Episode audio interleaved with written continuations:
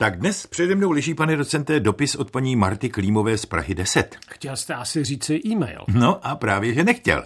Máme tu opravdový dopis, dokonce psaný rukou, nikoli vytištěný z počítače. Takových nám už moc nechodí. No, to je opravdu trochu překvapivé. Ale hlavně, co je tedy v tom dopise? Co nám paní Klímová píše? Ten dopis je docela krátký, takže vám ho přečtu celý.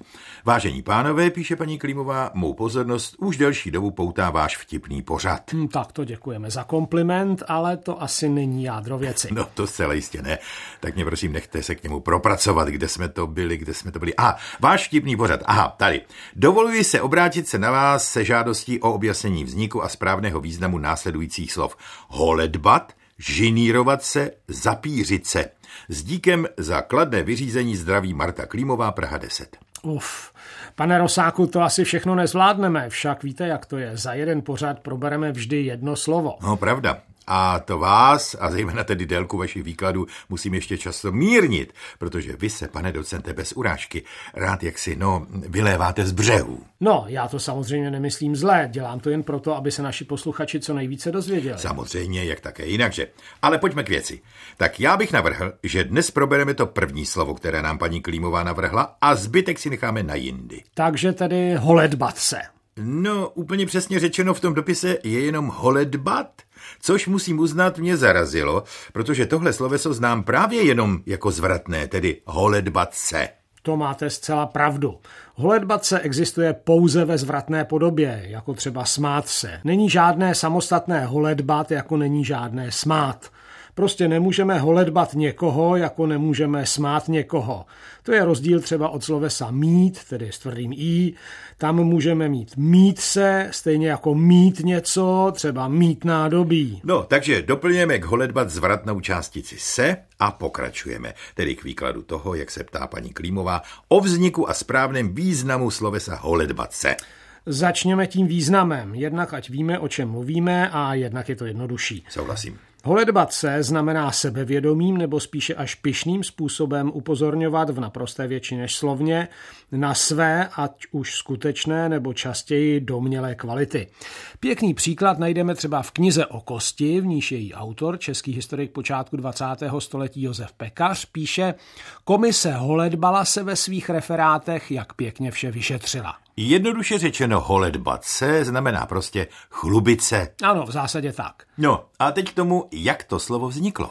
Na to už se těším, protože to je velmi zajímavá historie. Jestli pak byste uhádl, ze které písemné památky máme nejstarší doklad tohoto slova. No tak to bych samozřejmě neuhádl, jak bych taky mohl.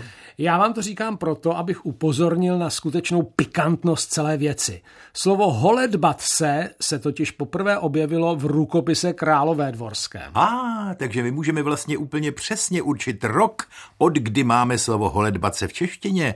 Pokud si to pamatuju ze školy správně, bylo to tedy od roku 1817, kdy byl tento rukopis nalezen, nebo spíše tak zvaně nalezen Václavem Hankou. Ano, pamatujete si to přesně. Vidím, že jste ve škole dával pozor. No, jak se říká bez komentáře, prostě jak a kdy jsem dával pozor.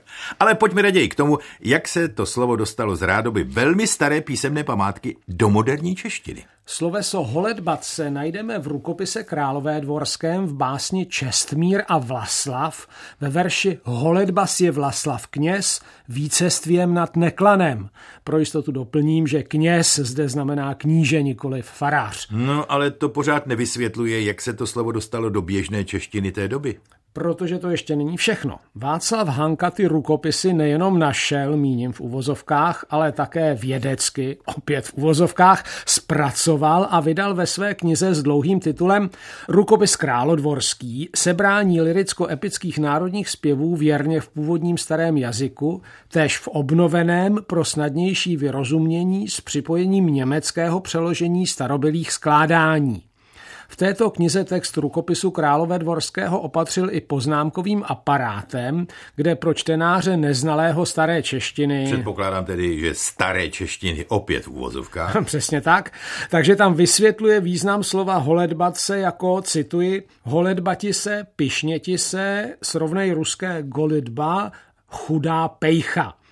No a protože tehdejší čeština neměla samostatný výraz pro tento význam a také protože o pravosti rukopisu nikdo nepochyboval, tak slovo holedbati se tehdejší česká společnost ráda, ba dokonce možná si s tou hrdostí a s pocitem, že oživuje krásné staré slovo, zařadila do svého slovníku. Takže, milá paní Klímová, výraz holedbace je vlastně takový český jazykový vetřelec.